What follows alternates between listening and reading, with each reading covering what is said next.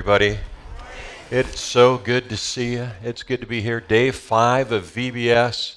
I'm so blessed to hear that we had uh, over 60 children make decisions for Christ. I know you applauded, but that deserves another applaud.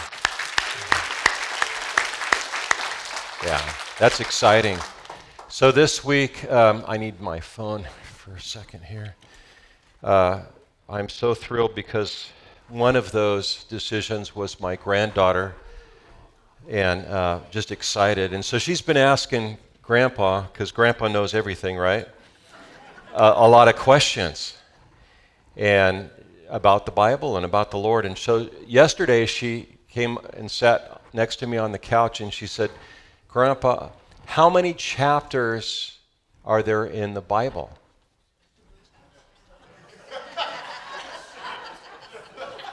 and I said, Well, honey, the Bible is, is one book. It's called the Bible, but there's 66 different books in it. She wasn't satisfied with that. She says, But how many chapters are in the Bible? And I said, Well, you know, the Bible is comprised of the Old Testament and the New Testament. And she goes, I know, but how many chapters are there in the Bible?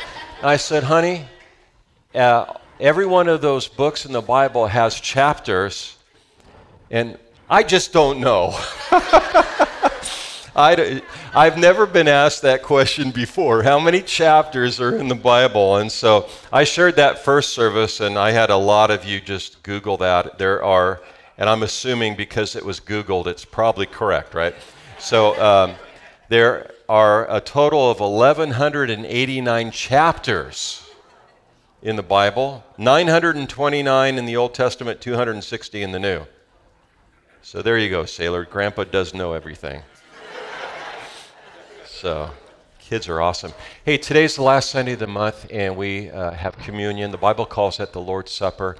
And I want to give you an opportunity to prepare for that. We serve an open communion here at Eagle Ridge Church.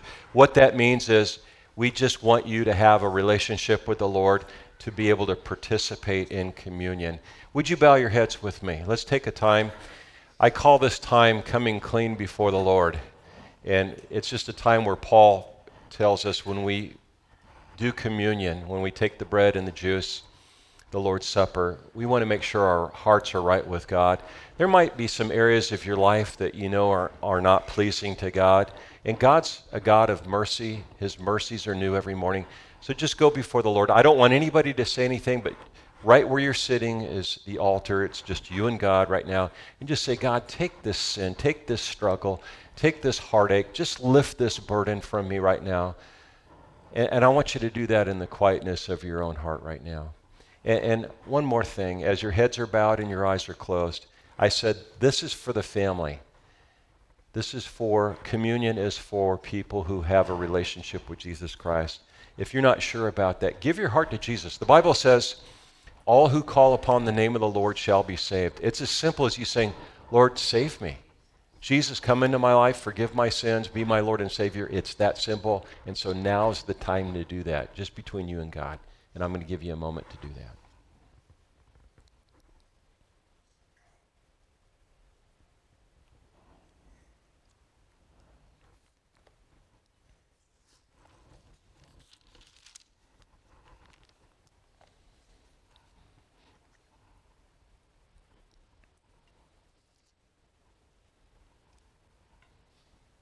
Father, we are grateful. We're so thankful that your mercies are new every morning. And Lord, we mess up. We get distracted. And we're so grateful that, Lord, you help set us right. Through your love, through your grace, Lord, you forgive us. You cleanse us from all unrighteousness. And so we come before you right now, preparing our hearts, Lord, to commune with you. Lord, if anybody gave their heart to you this morning in just that simple plea just a moment ago, Lord, bless them, encourage them. In Jesus' name. And everybody said, Amen. Amen. So here's the instruction. What I'd like you to do is I'd like you all to stand if you're going to participate today. You'll exit out the sides, not outside the building, but out the side aisle. You'll come up, get your cup, go back down this, come around and come back down the center to your seat in an orderly fashion. Once you get your cup, sit down, and then get access to the top layer is the bread. You want to get that and just hold it up. That lets me know you're ready to go. Don't anybody eat. We're going to eat together. Amen. So come on, get your cup.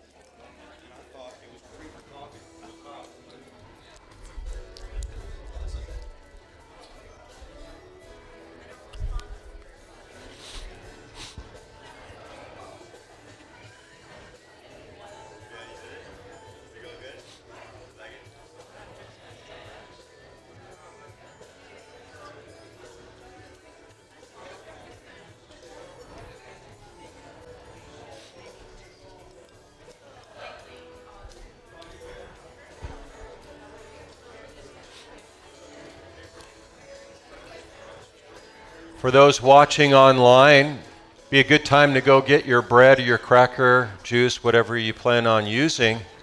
And we'd love you to, as you're watching online, and I know some, uh, a great deal of people will be watching midweek. And so this is a perfect time for you to get your bread and your juice so you can join us. It's just as significant for you to join us online.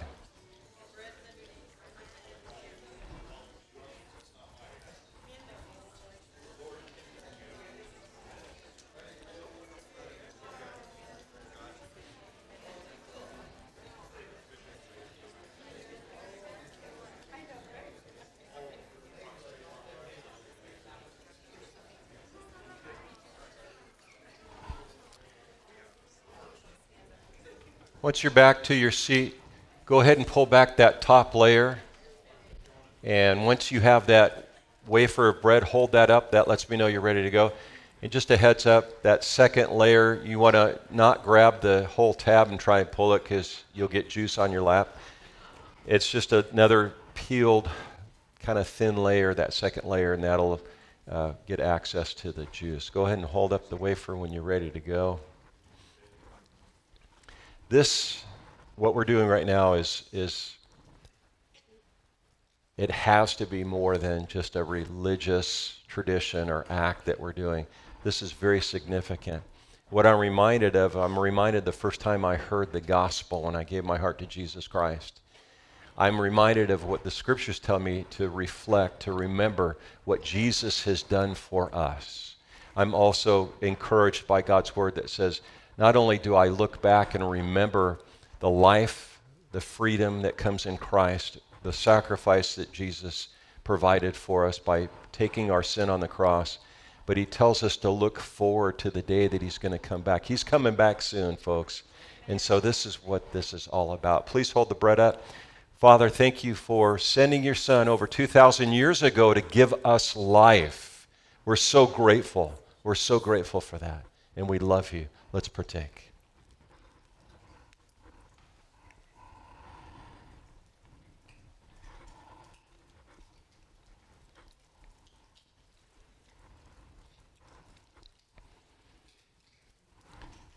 And if you could get your juice ready and hold that up, that'll let me know you're ready to go.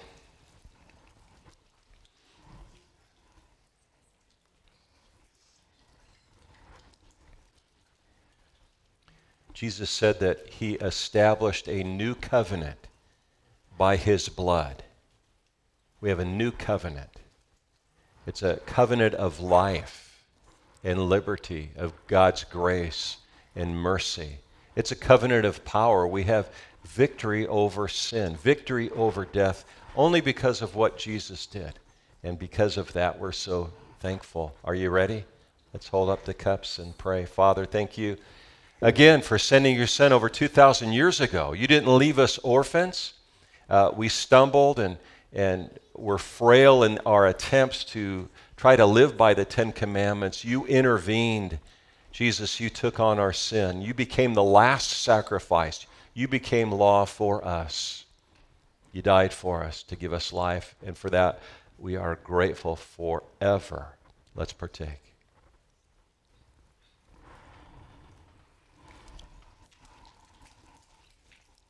You can set those cups. Uh, there's a little spot on the chair in front of you or underneath your chair. And if you're youth or um, in our youth group, I was told that now's the time to head to the back. They've got something for you uh, that they're work putting together to bless you. So, right out the doors into the lobby. Open up your Bibles to Matthew chapter 10. We're continuing going through the book of Matthew. We're right in the middle of chapter 10. We're going to look at verses 16 through 23 today. So open your Bibles or your smart device. I've got the scripture on the screen. And this morning's message is really a new series. It's called Overcoming Times of Difficulty. You don't need to raise your hand. I know for a fact that every one of you, you're either in a time of difficulty now or you've been in one, or you're heading into one. That doesn't sound very encouraging, but that's the truth of the matter that every one of us experience times of difficulty, sometimes so intense we don't know if we're even going to make it. A lot of times, leading into those difficult trials or tribulations, those difficult times, you kind of have a sense that you're equipped for that, but many times in the middle of it, again, you just don't know if you can even take a breath. And so, this morning's message is a look at Jesus calling out his disciples, and he tells them what to experience. And so we pick up, and I want to just pray before we get into the message.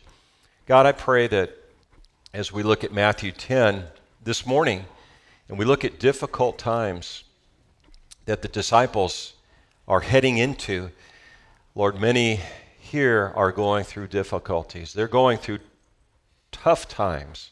Lord, I pray today would be a day that people have a sense of the victory that's available to them through difficulty. Lord, challenge us, encourage us through your word in Jesus' name. And everybody said, Amen. So now we're in Matthew chapter 10, starting with verse 16. We're going to look at verse 16 through 23. And I'm reading this morning out of the New King James. Behold, I am sending you out as sheep, Jesus says, in the midst of wolves. I'm sending you out as sheep in the midst of wolves. So be wise as serpents and innocent as doves. Beware of men, Jesus says, for they will deliver you over to courts and flog you in their synagogues, their churches, and you will be dragged before governors and kings for my name, for my sake, to bear witness before them and the Gentiles. When they deliver you over, do not be anxious how you are to speak or, or what you're going to say, for what you are to say will be given to you in that hour. For it is not you who speak, but the Spirit of your Father speaking through you. What great assurance that Jesus is telling his disciples, people who are following him, hey, you're going to go through difficulties, he says. And you don't, don't be thinking about your, your defense and and all that stuff. At the right time, at the right moment, the Spirit of God is going to speak to and through you.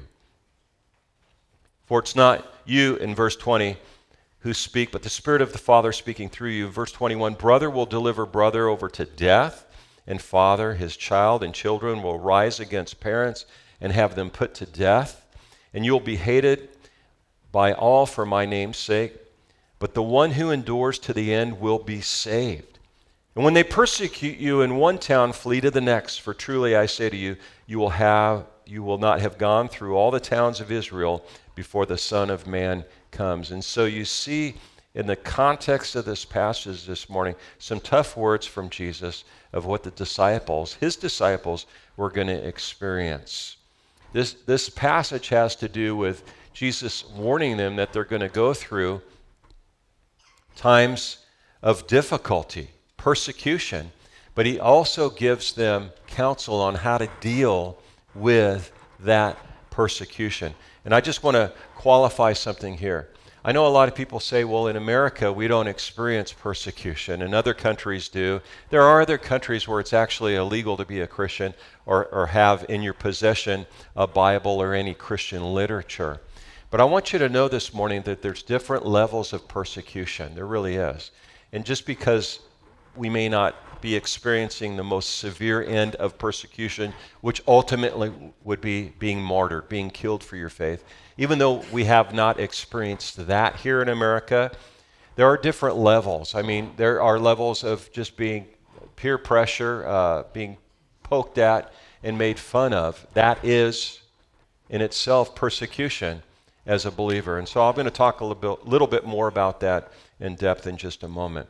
But I want you to notice something in this passage, and this is number one. It's Christ who sends his disciples, he sends them out. Jesus commissions them, he sends them out. And, and you've got to understand that our relationship as followers of Jesus is God has sent us out into a world, and he commissions his disciples. And therefore, we've been commissioned as followers of Jesus. Now, I'm not talking about somebody who just believes in God, I'm talking about somebody who is actually following the Lord Jesus, a true believer of Jesus Christ. And if you're a true believer, you've been sent out. And Jesus uses those words I send you out. It's Christ who sends them out. They've been walking with Jesus. They've been witnessing his miracles. They've been seeing amazing things. And now it's like, oh, you're going to send us out to what? We're going to experience what? I mean, wait a minute. And, and so Jesus is fully aware of the persecution that lies ahead for his disciples. And you might be saying, well, why is he doing this? Why is he letting them know? And, and why, are they ex- gonna, why are they going to experience such difficulty? And it's because uh, the Son of God can use, understand this, he can use our persecution, the, the difficult things that we go through, for his good. I know nobody wants to hear that. When you hear somebody tell you when you're going through a difficult time, well, all things will work out well for those who love the Lord. It's like, I don't want to hear that right now. That doesn't feel good. That doesn't seem very helpful.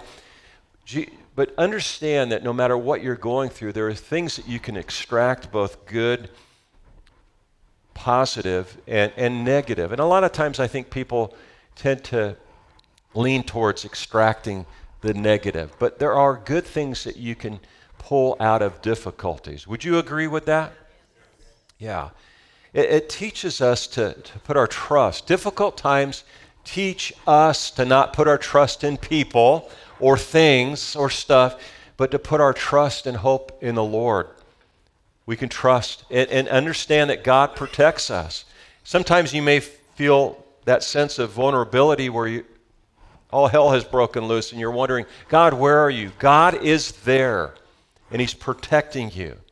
So it teaches us difficulties due to trust in the Lord and, and it also gives us an understanding that God will deliver us. When you tap in, when you zero into the Lord, God will get you through that difficult time. I was talking to somebody recently who, who has been getting, they're desiring some counseling from me, and, and they've been getting counseling from others. And they're going through a difficult time. And, and I was surprised to hear that other pastors were telling them, well, just, uh, I'll pray for you, but I don't really don't, I don't really know what to say to you. It's like, what? You're a pastor and you don't know what to say? Uh, here's what you say to somebody that's going through difficulty God is there. Tap into Him. Zero into your relationship with the Lord. Put God first and watch what God will do. I'm going to speak more about that in a moment. Trials, difficulties, challenges can teach us to trust in the Lord. It, it teaches us that God is our source, that deliverance is through Him. And understand that as a believer, you're going to go through difficult times. That almost seems like a no brainer, but I want you to know something. When you make a commitment to center your, your work relationship on the Lord, you're going to give glory to God. When you make a, a, a decision that you're going to put God first in relationships, God first in finances, when you make those kinds of decisions, you ha- at that point have stepped into a spiritual battle. The enemy's not happy about that. He's going to do everything he can to come against you. Listen, the attributes of the enemy, and I'm talking about the devil, is, and the Bible's clear, Jesus said it, it's to kill, steal, and destroy. The devil wants to kill you. He wants to destroy you. He wants to rip you off of everything you've worked hard for, everything that you've held dear. The devil wants to rip that from you and destroy you. His desire is that you die without the joy of the Lord in your heart. And we have the joy of the Lord in your heart. We have to understand that. We have to understand as men and women of God that we're in a battle. And at any moment, any of us can be susceptible to the wiles, the attacks of the enemy. And I don't share that with you to frighten you. And you can say, Well, I don't want to hear anymore. I'm not going to church anymore because it's just too intense. I don't want to hear that stuff. You can't stick your head in the sand and think that it's not going to happen to you. Difficulties will happen. Let's be honest. How many of you have gone through or are going through difficulties? Raise your hand. I got I have two hands up. Okay?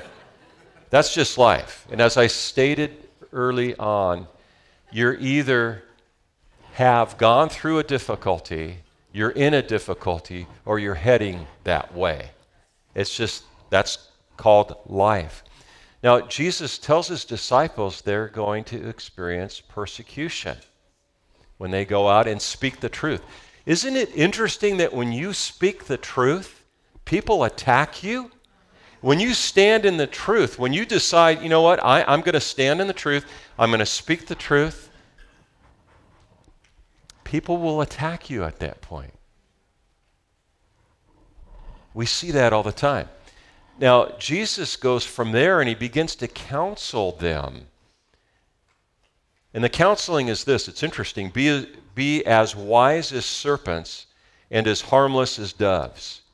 Be as wise as serpents and harmless as doves. I thought that be as wise as a serpent, a snake. When I was a little boy, I loved snakes and lizards. I think a lot of little boys do. Some of you guys still like snakes and lizards. I, I'm not that fond of them anymore, but I used to have pet snakes and pet lizards, and I'd go on hunts looking for them and stuff. I haven't met too many girls that like that stuff.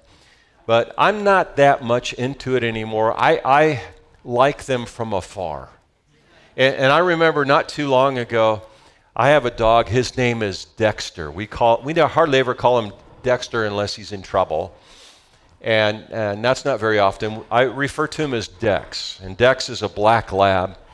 And I take Dex out for walks. I had just taken the trash out to the curb, and, and it's dark almost. It's not quite light, it's not quite dark, it's dusk. And I took the trash cans out to the curb. And then I went in and I got Dex, and we're going to go for a walk. And we come down the driveway, we make a right hand turn, and I hear this. And I, I'm pretty sharp. Right away, I thought, you know, I put something in the can like an aerosol can, it's probably going off. But Dex's reaction didn't indicate that that's what was really going on. And when he kind of went like that and looked, I looked at the same time, and right there within just a few feet was a, a rattlesnake at the curb in between two of my cans. He was coiled and he was rattling. And I went and I put Dex up really quick so that he wouldn't get bit. And I hollered at my wife. I said, Catherine, I need your help. There's a rattlesnake at the curb. She goes, uh uh I'm not coming out there. I said, honey, I need you to hold the flashlight so I can take care of business. I'm not going out there. I said, honey, I need you. You don't want me to get bit.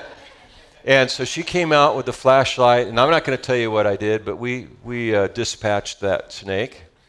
And um, we like snakes because they eat rodents, but rattlesnakes, and we've got little kids around the neighborhood, so Um, so I'm thinking about this passage, be as wise as a serpent. I thought that's an interesting thing that Jesus said. He, the correlation of using that analogy to be as wise as a serpent. And I got to be thinking about that.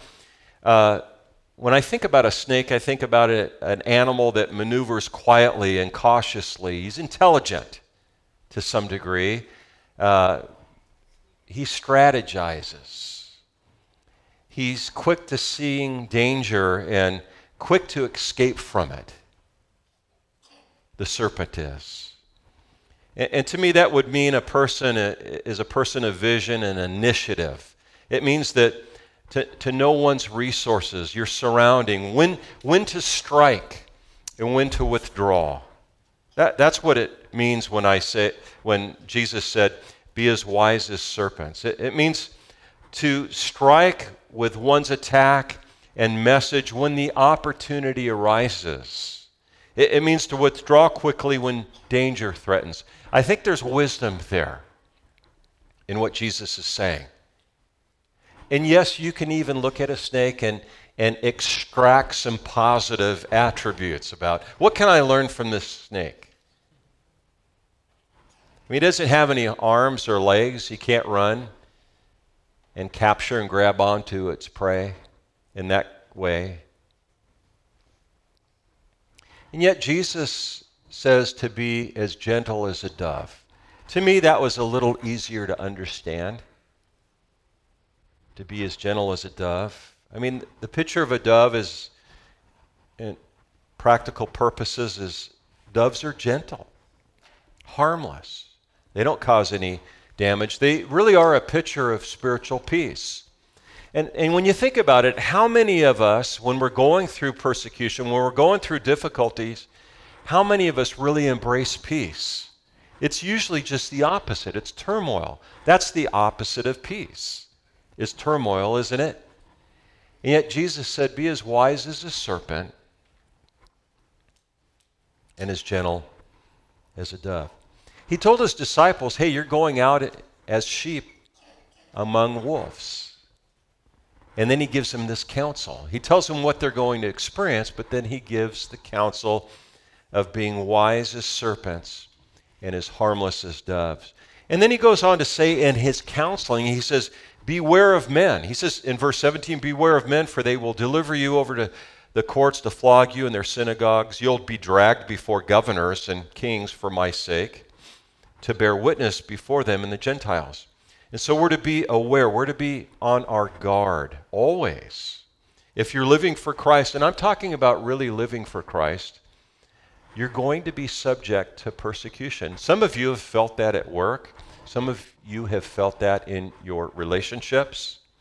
And the ultimate end of that would be being martyred. And we, again, don't see that here in America. But why would such things happen to believers? And who would do such things? Who would persecute believers? Well, Jesus spelled it out. He said, Men will. He even broke it down even further and said, People within your own family would come against you. And then I couldn't figure out a, a term better than the one I have in my notes religionists, religious people. You know, Christianity is about relationship. But there are groups of people who put more emphasis on religion. They're married to religion, and, and, and they're the ones that tend to be the most judgmental towards us. And then Jesus used the example of the state. He said, You'll be dragged before governors and kings. And we think about some places in the world today that it's illegal to be a Christian, it's illegal to have a Bible, it's illegal to have a Bible study. I remember when I first got saved, I started plugging into a Bible teaching church. And I was blown away at this particular church because their missions budget, the money they gave to missions, to missionaries, was higher than their operating budget. That's amazing. I've never experienced or know of a church that is set up that way. And so I started going to this church, and that's where I met my wife, Catherine. Praise God. Somebody say hallelujah. Yeah. And, and, but their missions budget was higher than their operating budget. Their operating budget that paid the staff, paid all the utilities, paid to keep the church doors open, was lower than their mission budget. And I remember one missionary came, so they were, were really into missions and getting the gospel out to the outermost parts of the world, just like Jesus told us. And one Sunday I heard this missionary and he shared a story, and I can't remember if it was true or if it was just part of an illustration. And I want you to think about this. He, t- he told this story, and I'll tell it to the best of my recollection. There's a communist country, it's illegal to be a Christian. And they're having a, a hidden house church where Christians gather, knowing that they could be imprisoned or even at worst put to death. And so they're meeting. And in the midst or in the middle of their meeting, in walks this military looking guy, the soldier. He walks in. And he walks right up to the front. And he looks at everybody, and everybody's at this point wondering okay, is this it? Is this it? Is this the end of our life? And he says, I want everybody who's not completely sold out for Jesus Christ to exit the room right now. Go right out the door. If you're not completely committed to what you're doing right now, I want you to leave right now. Half a dozen people got up and left.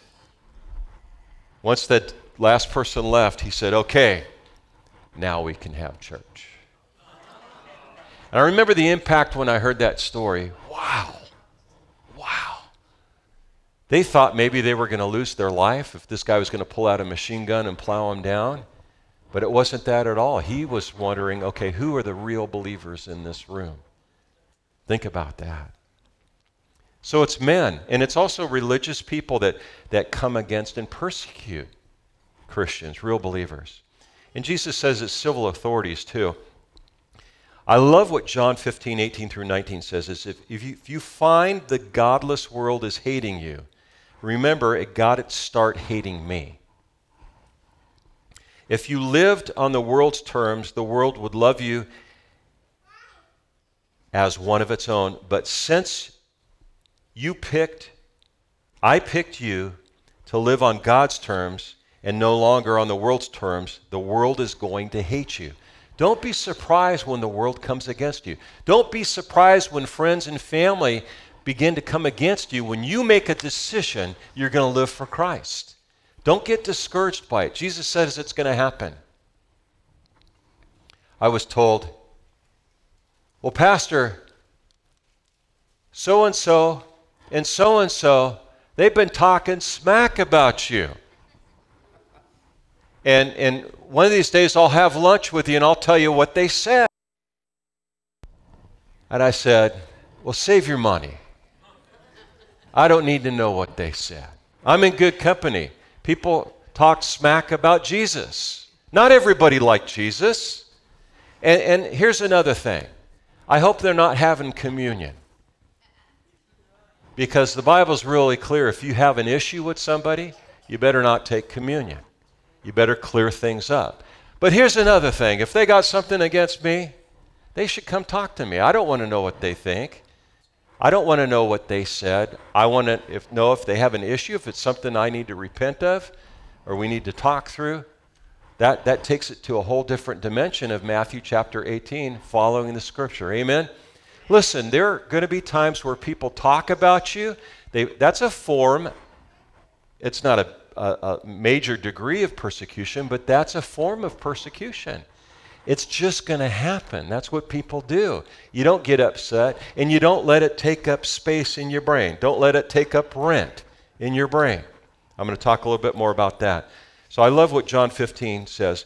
And then Jesus' third point of counsel, and it's my fourth point, even though it's the third point of counsel. Don't worry about a defense. He tells his disciples, Look, you're going to go through all this difficult stuff, but you don't need to defend yourself He's, when they deliver you over, do not be anxious about what you're going to say. For it is not you who speak, but the Spirit. It's the Holy Spirit that's going to speak through you as you're ministering the truth, standing for the truth. The Spirit of God will speak through you, will encourage you. In other words, as believers, we're never left alone. Isn't that good news? You and I are never left alone. God is always with us. And you might be thinking, God, where are you in this? I can't even take a breath. I'm not even sure I can move forward. You might have those emotions and those real feelings right now. But God is with you, and you're gaining wisdom. It's like, I don't want any more wisdom. I just want to get through this difficulty. Listen, God's going to get you through it. He's right there with you. Trust in Him. Now, I want you to know something, and I'm going to close with this. I'm going to close with this. I've got so much more, but this, this is what I want to. If you don't remember anything today, remember this. As a believer of Jesus Christ, God has victory for you. You are victorious. As a believer of Jesus Christ, whatever you're going through, God is with you. He'll get you through it. And as you press in and you walk with and you move forward in your relationship with Christ, you have victory. It doesn't matter what it looks like, it doesn't matter what's going on or what's being said. As you press in and you stay faithful to the Lord, the best thing I could tell you right now is draw close to the Lord. Get close to the Lord. You will experience victory. God will change your perception of how you see your situation. And even if it looks glim and hopeless, God has victory for you. You're on the winning team. He's not going to let loose of you. He's going to get you through it. You're going to become a stronger person, a stronger man, a stronger woman of God. But press into the Lord. Do everything you can to stay obedient in your relationship with Jesus. You have victory. That's the truth of God's Word. And that victory can only be had in Jesus Christ. There's no other way to have the victory that I'm talking about. And that's what you need. Would you bow your heads with me? Father, we're thankful t- for today, for your word. Lord, we thank you for the understanding that we have that we're going to go through difficulty. There's going to be times where we're going to be persecuted. And yet, Lord, we understand fully that we have victory in you, Jesus. And I just pray right now that you would touch minds that you would touch hearts to begin to tap into the victory that you have, the understanding, the truth of what that victory is in you. And Lord, I pray if there's someone here who doesn't have a relationship with you, Jesus, that they would begin that relationship with you right here, right now. If there's someone who has given their heart to Jesus, and you're not walking with the Lord, rededicate your life to the Lord right now. As your heads are bowed and your eyes are closed, whether you're watching online out in the courtyard or here in the sanctuary, I want you to do something that's probably the most important thing you could do in your entire life. I, I want you to give your heart to Jesus Christ or rededicate your life to the Lord. And you can do that by praying this prayer. And I want you to pray this prayer with me out loud. Dear Jesus, forgive me of all of my sin. Jesus, I believe in you. I believe you died on the cross. I believe you rose from the grave. I now ask you to be my Lord and Savior. If you're rededicating your life to the Lord this morning, just say this God, I rededicate my life to you. Jesus, fill me. In Jesus' name. And everybody said, Amen. Amen. Let's give the Lord a hand this morning. Amen. Well, listen, if you gave your heart to Christ for the very first time this morning, uh, or you rededicated your life to the Lord, what I'd like to do is just welcome you to the family of God. I'd like you to do one of two things or both. Fill out a connection card. Let me know what you did. On the back of that connection card, it's my next steps. Or you can text the word pray to the number you see on the screen. And that those texts that we start come from me. So I know some of you think it's a machine. It's not, it's me. Okay? And, and, and it's a group text that just personally, it's you and I texting. And so I can encourage you throughout the week in your faith. Would you all stand to your feet? I'm going to be up here, and some of my leaders will be up here to pray for you if you have any prayer needs.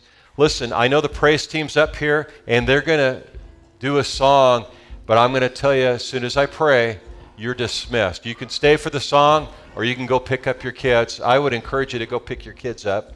And uh, you can hang out if you need prayer and you like fellowship.